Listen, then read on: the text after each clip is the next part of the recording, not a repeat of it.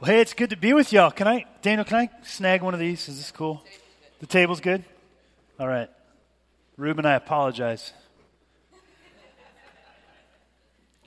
Just going to start moving stuff around here.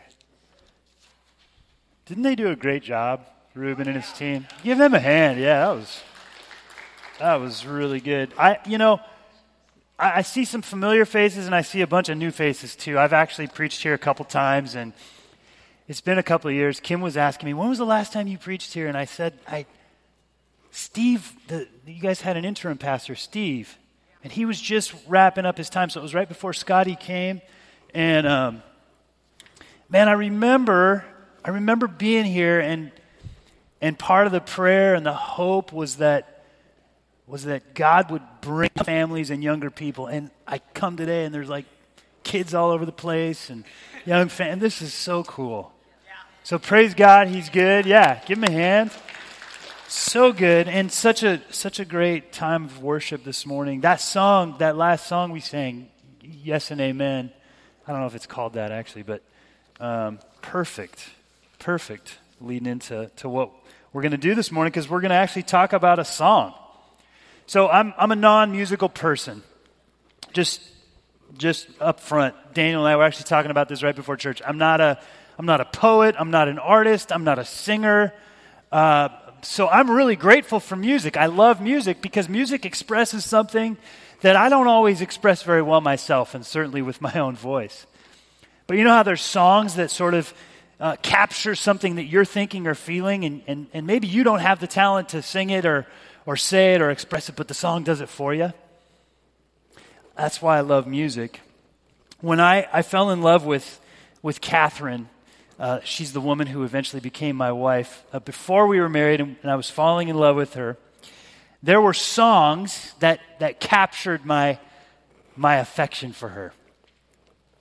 So before we were married, um, we had dated in high school, or high school sweethearts, and then we had uh, broken up uh, in the summer after our uh, freshman year of college. It wasn't going very well in our relationship, and I was just crushed when she, she broke up with me. And so the way that I thought I could get her back was to play a song for her. That was my whole like strategy. So she was a counselor at a camp, and I went over to the camp where she was working with with kids, and I said, um, I remember we were sitting in, in my car, and I said, I, I really want you back. And she's like, No. And I was like, But I have a song for you. Maybe that'll, you know, do it. And so I played the song. Uh, this is going to age me a little bit. The song was I'm Gonna Be by the Proclaimers. Anybody? Yeah, yeah, okay. Yeah, a couple of you.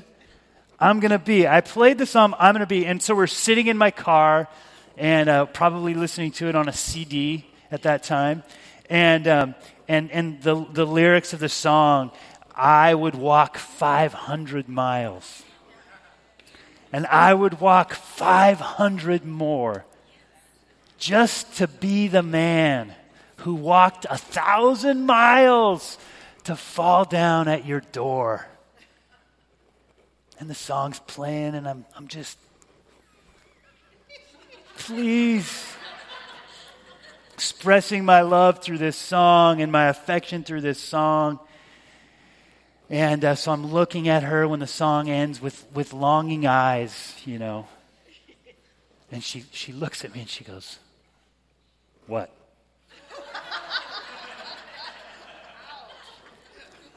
so even though it didn't work on my wife at that time, the song expressed something that I really wanted to say to her. That's what the Psalms do for us.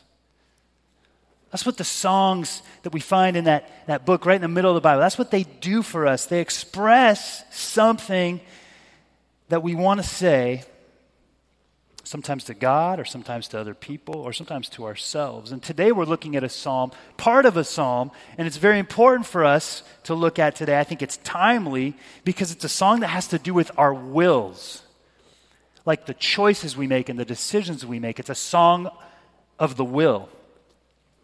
We're living in a, in a time, in a culture where we're constantly connected. We're never, it seems like we're never disconnected, right?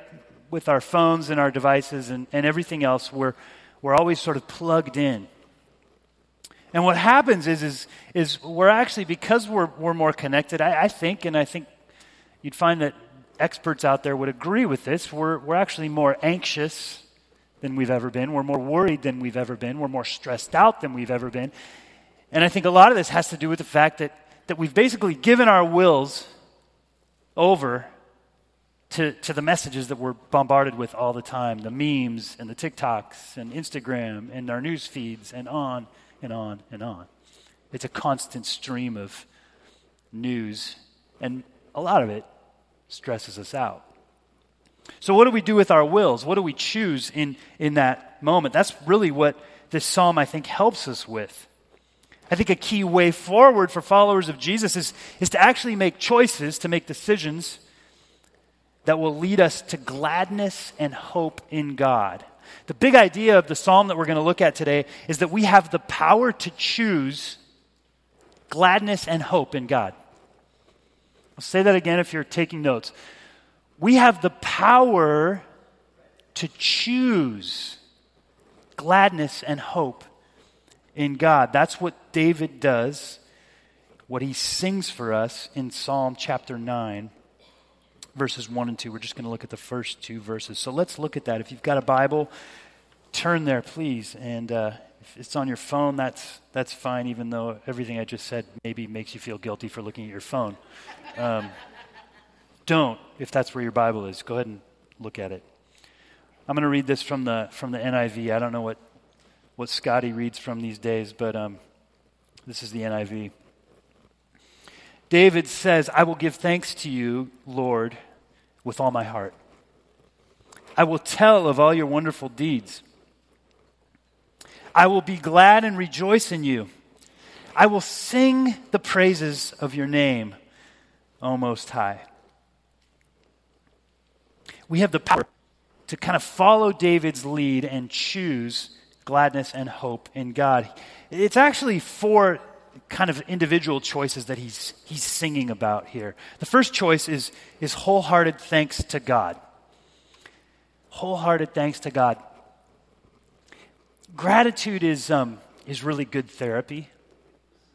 Most doctors, psychiatrists would agree on that. I think, I think experts, you'd, you'd, have a hard time finding an expert who would say, yeah, gratitude is, is actually, you know, worthless. Don't, don't do that. Don't waste your time. It's, it's broadly accepted in our culture. It's broadly accepted across religious lines as well. Buddhists think this, Christians think this. We all understand, most of us, that, that when we're anxious or when we're um, dealing with negative emotions, gratitude is an antidote.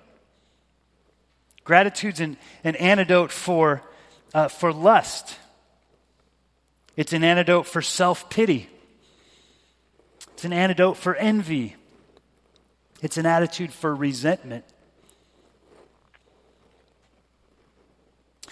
Christian gratitude, the kind of gratitude that, that David is, is talking about, I think actually goes beyond this. The psalmist says, he says he'll give thanks to the Lord with all of his heart. When, when David wrote this song, he was actually under attack. He was, uh, if you know anything about David, you know that he was under attack a lot, right? It's a big part of his story. Like it seems like he had enemies all the time. Uh, before he was king, when he became king, people wanted to take him down. People wanted to prevent him from being king. He was fighting the Philistines, the Amalekites. I mean, he had, it was coming at him from all sides he was under attack a lot. And, and this psalm was written during one of those attacks. Scholars don't know which one it is in particular, but if you read through the psalm, you'll find out his enemies were persecuting him. They were pressing in against him. And so that was the context under which he wrote this song, and he sang it for the first time. Um, yet, even as his enemies are, are trying to take him out, David is, chooses an act of the will here. He says, I will. I will, in spite of these attacks, I will stop and, and thank God. So, Christian gratitude is deep thankfulness to the Lord, even in distress.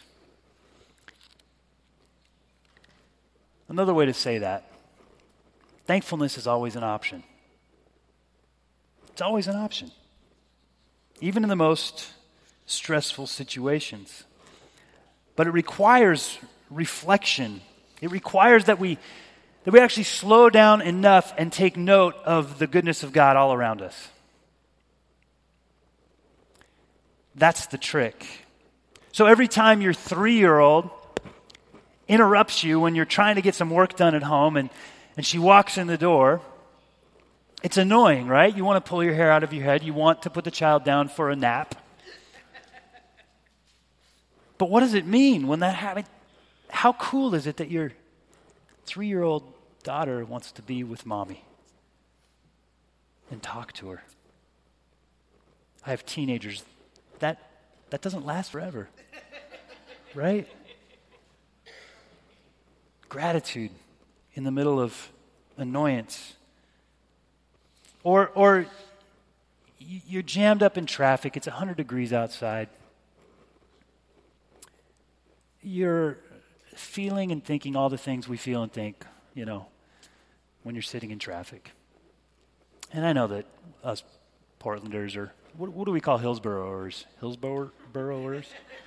you guys that live out here, um, we, we don't like 100 degree heat. You know, we, we like 65 and a little bit gloomy.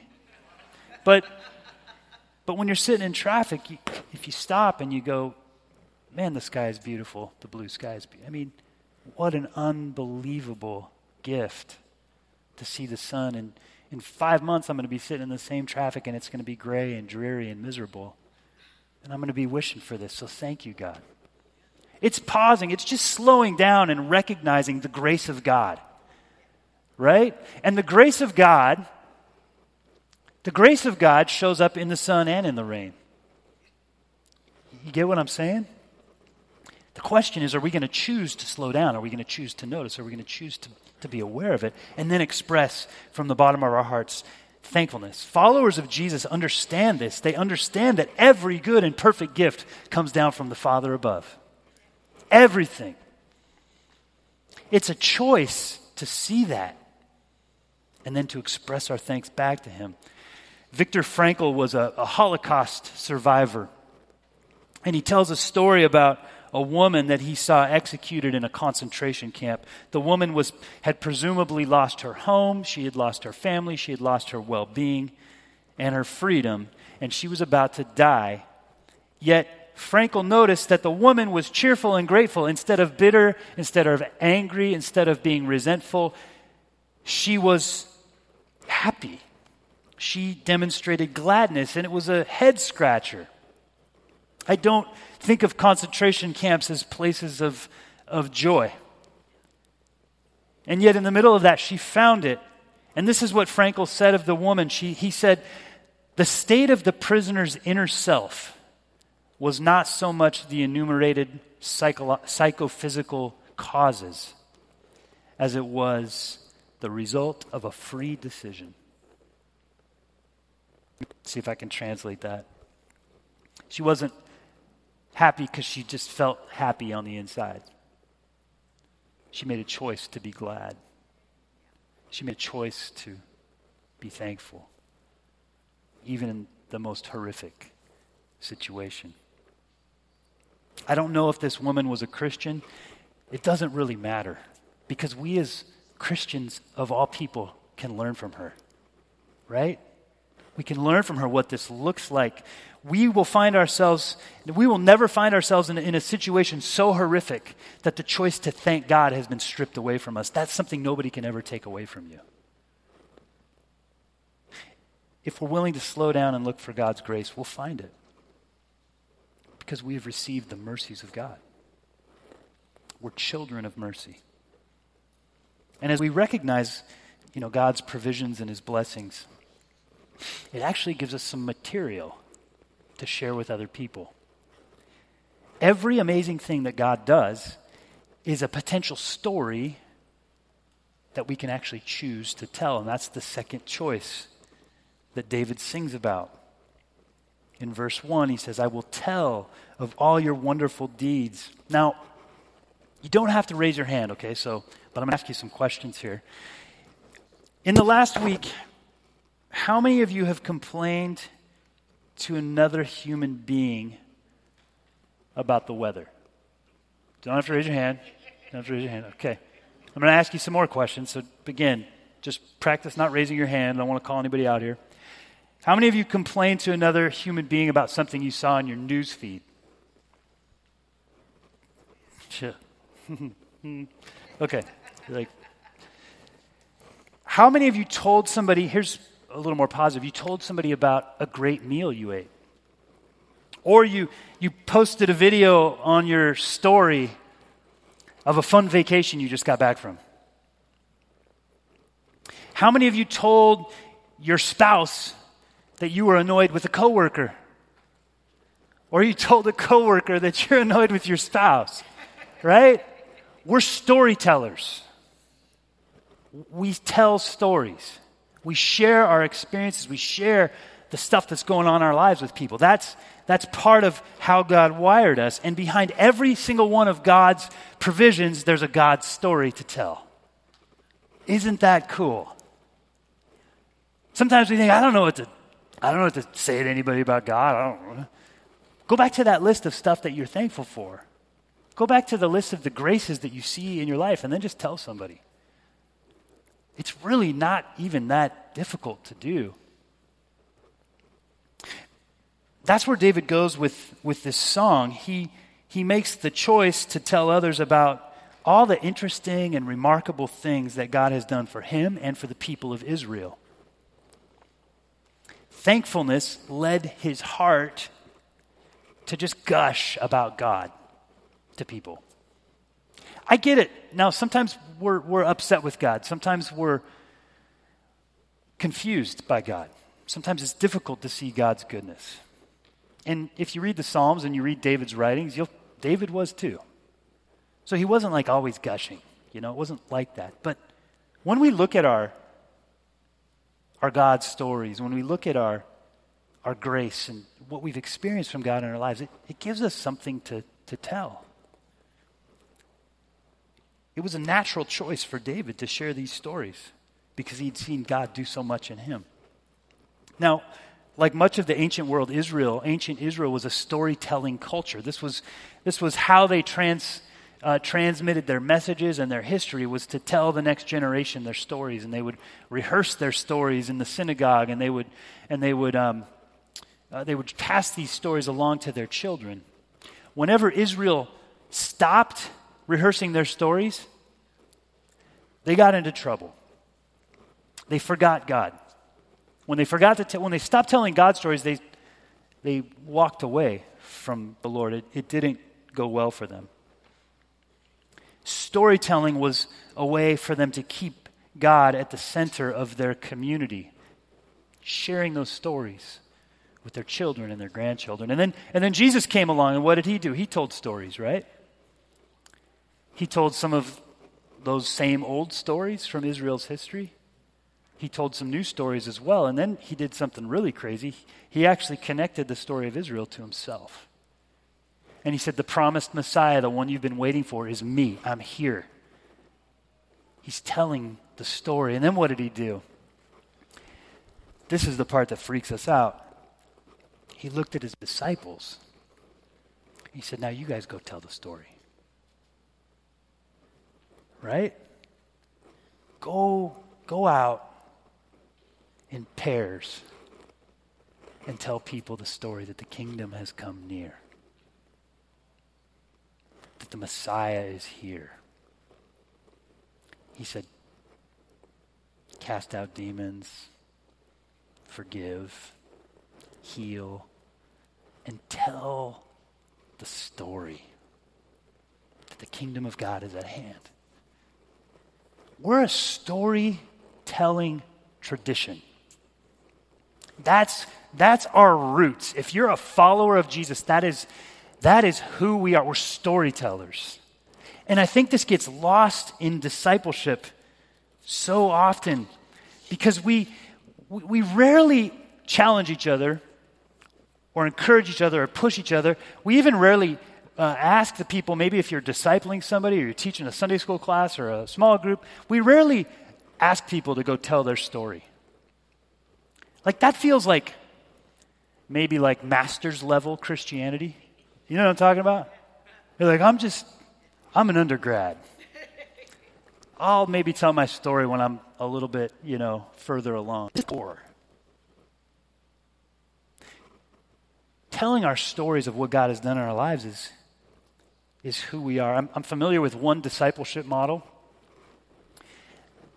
As soon as a person starts following Jesus, they get into a group, get into a small group. And in the small group, they read the Bible together. And then they ask some basic questions. You know, what, is the, what does it say about God? What does it say about humanity? What does it say about us? What is God saying to you? And then, who are you going to go tell? Who are you going to go share what it is that God is saying to you? Who are you going to go share that with? It's just part of their thing. And then the next week when they get together in their group, they ask them, like, how'd that go? Who'd you share it with? What was that like?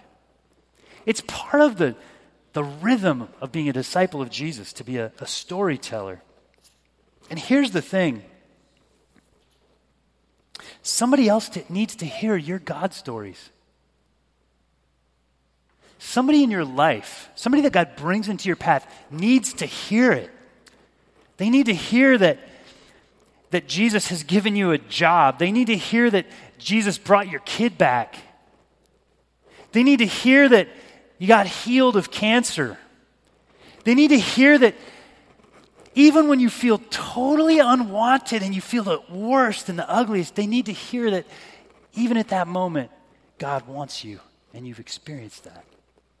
That's what people need to hear. They need to hear your God stories.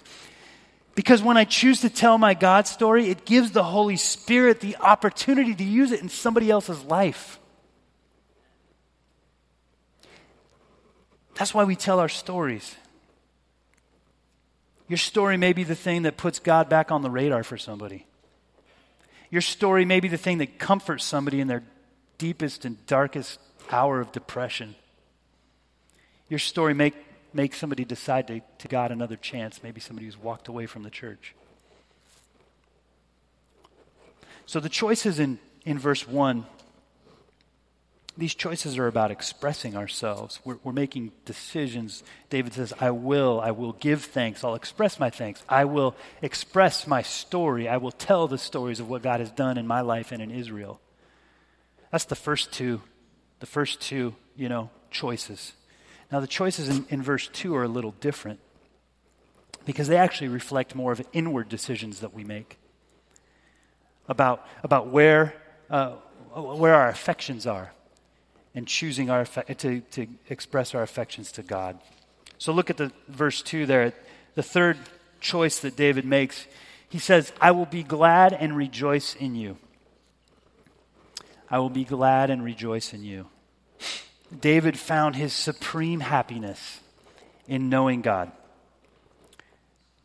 David had a lot. So, David, I, I said earlier, David had a lot of, he was always at, you know, at war. There was always distress in his life, but he also had a lot of stuff we'd probably look at and be a little bit jealous of. Just, just to be honest. You know, he had power, he had influence, he had money, he had women. He had many of the things that, that we look at and we go, wow, this guy's, he's made it. He's arrived. And yet, I think one of the things that makes David so relatable is that there were times in his life that those things actually drew him away from God. We can all relate to that. We can all relate to, to things that have pulled us away from God that we've tried to fill ourselves up with. And because David was a real guy who made real mistakes, he knew the difference between worldly pleasure and godly pleasure. And at the end of the day, he wanted God most. That was the conclusion he came to. And that's what he's saying in verse 2 I will be glad and rejoice in you. John Piper wrote these words. He said, if, if we don't feel strong desires for the manifestation of the glory of God, It's not because we have drunk deeply and are satisfied. It's because we have nibbled so long at the table of the world. Our soul is stuffed with small things, and there's no room for the great. I, I love this quote.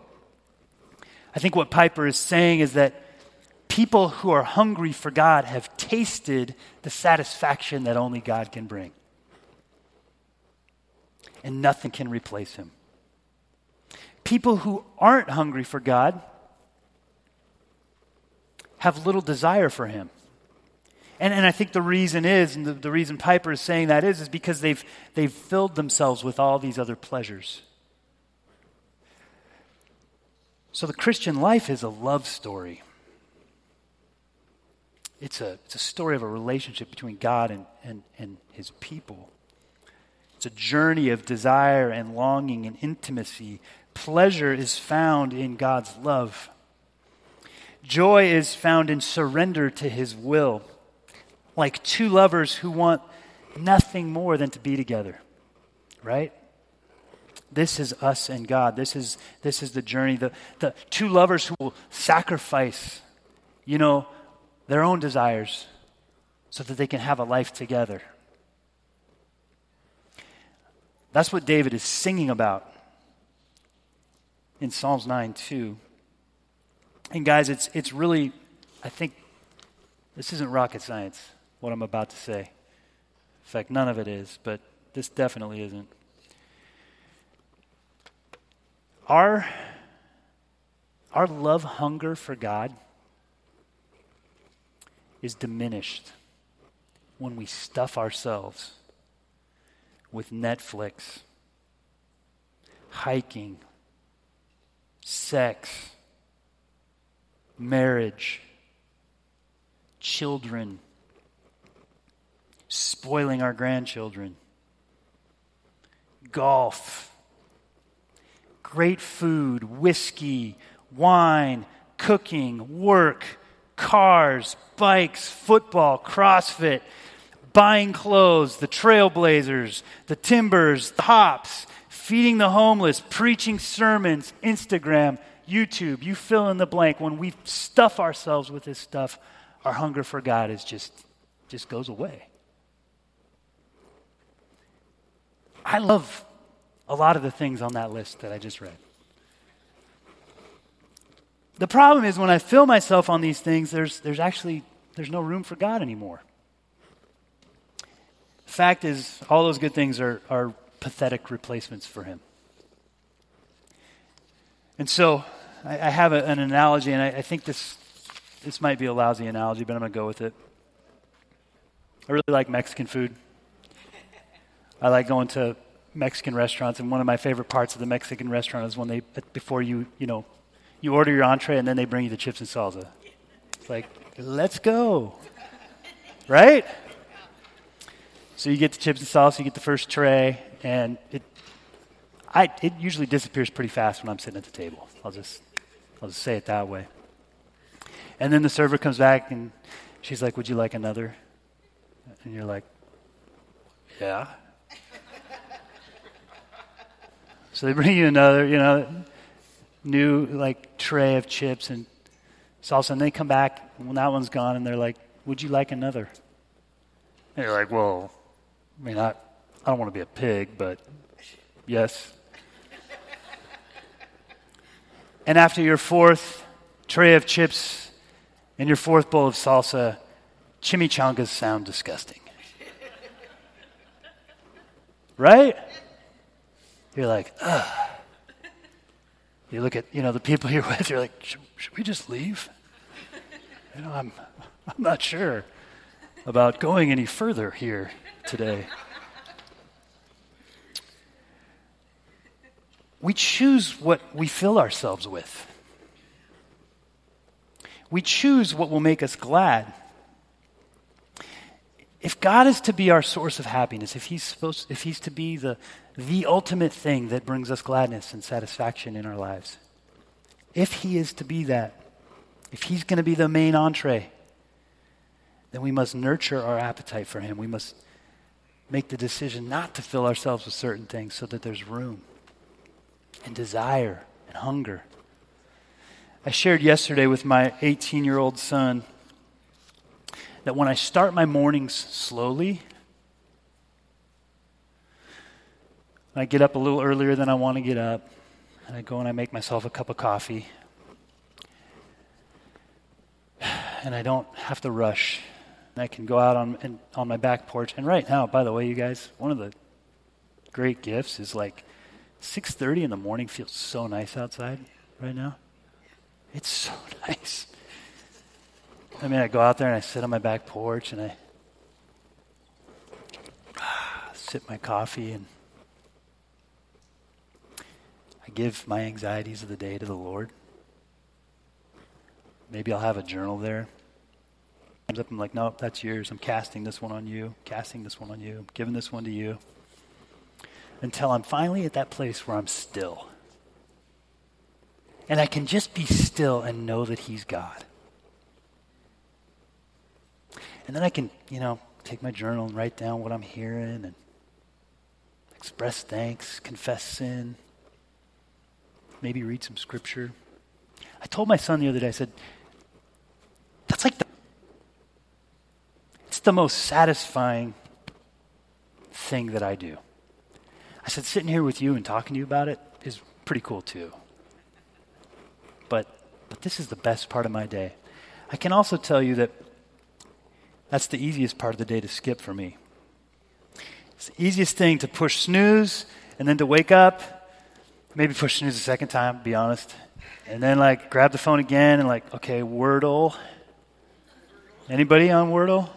Yeah. Okay, I did Wordle. Let's see what's going on in the world. Um, check my messages, you know, and then be full. It's easy. It's really easy to do. In a different song, David wrote, he said, Taste and see that the Lord is good. As we walk in fellowship with Him, as we taste Him, as we allow Jesus to fill us, we actually join in the chorus with David and all those who adore God. And this is the last one I will sing praises. I will sing God's praises. I, I, I love that that, that last song that we, we sang, uh, the Yes and Amen, the House Fire song. I will sing. I will rest. It's like we were, we were doing it. We were practicing. We're, just, just what David's talking about, we actually did it about, I don't know, 20, 25 minutes ago. Right? That's what we were doing. We were singing. And, and, and songs, you guys, they're powerful. It's how lovers express their feelings for one another. Senators don't sing to each other. Have you guys you ever, you ever think about that? Like they don't. You don't like go to Target and check out and the cashier sings to you. That would be weird. And it would be inappropriate. It's how lovers talk to each other. It's how lovers communicate through song. And David, who's deeply in love with the Lord, he's, he's tried worldly pleasure. In fact, it's derailed him multiple times. And he's, he's tasted and experienced the goodness of God and just, he sings because he's in love with the Lord. Deep affection. That's who gets our song, the, the, the one who's worthy of our affection you may sing a song to a child. I remember when my, my kids were born, I, my first, my daughter was born, and I remember I wrote the lamest song for her. You know, it's terrible. And like trying to sing. I love her. All I can do is sing. It's, it's an expression of affection for those we care most about. We also know that singing is really good therapy, right? I read an article this week, just sidebar, Healthline. It says this singing can, this is really good. You can, you'll find the article. You're going to Google it. You'll find it. It's like right at the top of Google. But like, singing can relieve stress, stimulate immune response, increase your pain threshold, improve lung function, help with grief, grief and even improve snoring. How about that? I'll add one more to the list. Singing praise to God gives us confidence that God delivers. So the worship leader in the church has a really important job. The worship leader picks songs that express who God is and what he has done so that the people can connect with each other and connect with God from their hearts. They can connect with their source of hope. One friend of mine says that the job of the worship pastor or the worship director is to take the hand of the people and the hand of God and to bring those two together. That's the worship director's privilege and, and joy to bring the two together. Good praise songs, they don't resolve, revolve around, they don't pretend to, you know, solve all of our problems. It's not like happy, fake, phony, unreal happiness. Rather, what they do is they gather us around the care and the character of God. They remind us that God delivers, that He can and that He does. All your promises are yes and amen. And so we sing. And I think we're going to do that right now. So I'm going to invite the band up. And, and as they come up, I just want to say that when we look at these choices that David sang about, and when we think about our own choices and the decisions that we have to make, it, it reminds me of Jesus, you know? Jesus embodied these decisions. What David sung about, Jesus actually did. And, and so as we, as we consider what, what it is the Holy Spirit is saying to us this morning, what I want to invite you to do is just to close your eyes. And I want you to see David singing. And then envision Jesus joining in David's song.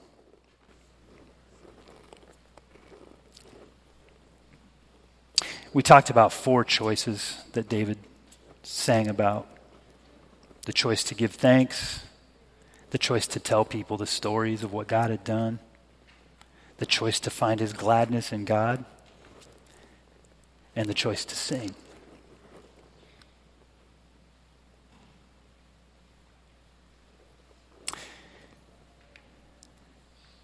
Lord God, these four choices are, are before us today.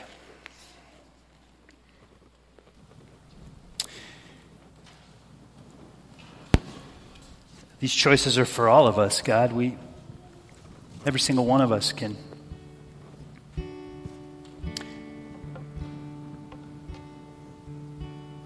weave these into the fabric of our lives and our weeks ahead. So, Holy Spirit, right now, I just, I just want to invite you to maybe put your finger on one that you want us to work on, or that you want me to work on. God, I don't know. Uh, this isn't my church. It's part of my church family, but it's, this isn't my church, and I don't know the stories. I don't know what's happening in people's lives.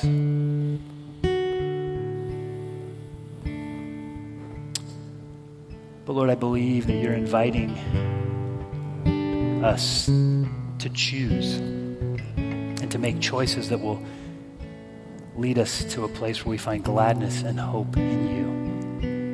And Lord, for the people in this room today who come in keenly and desperately aware that they need that, I ask you, God, to empower them now to make decisions, to make choices that we receive, see reflected in David and in our Lord and Savior, Jesus Christ.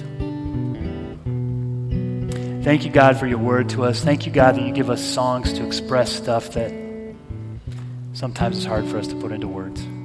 We love you. In Jesus' name, amen.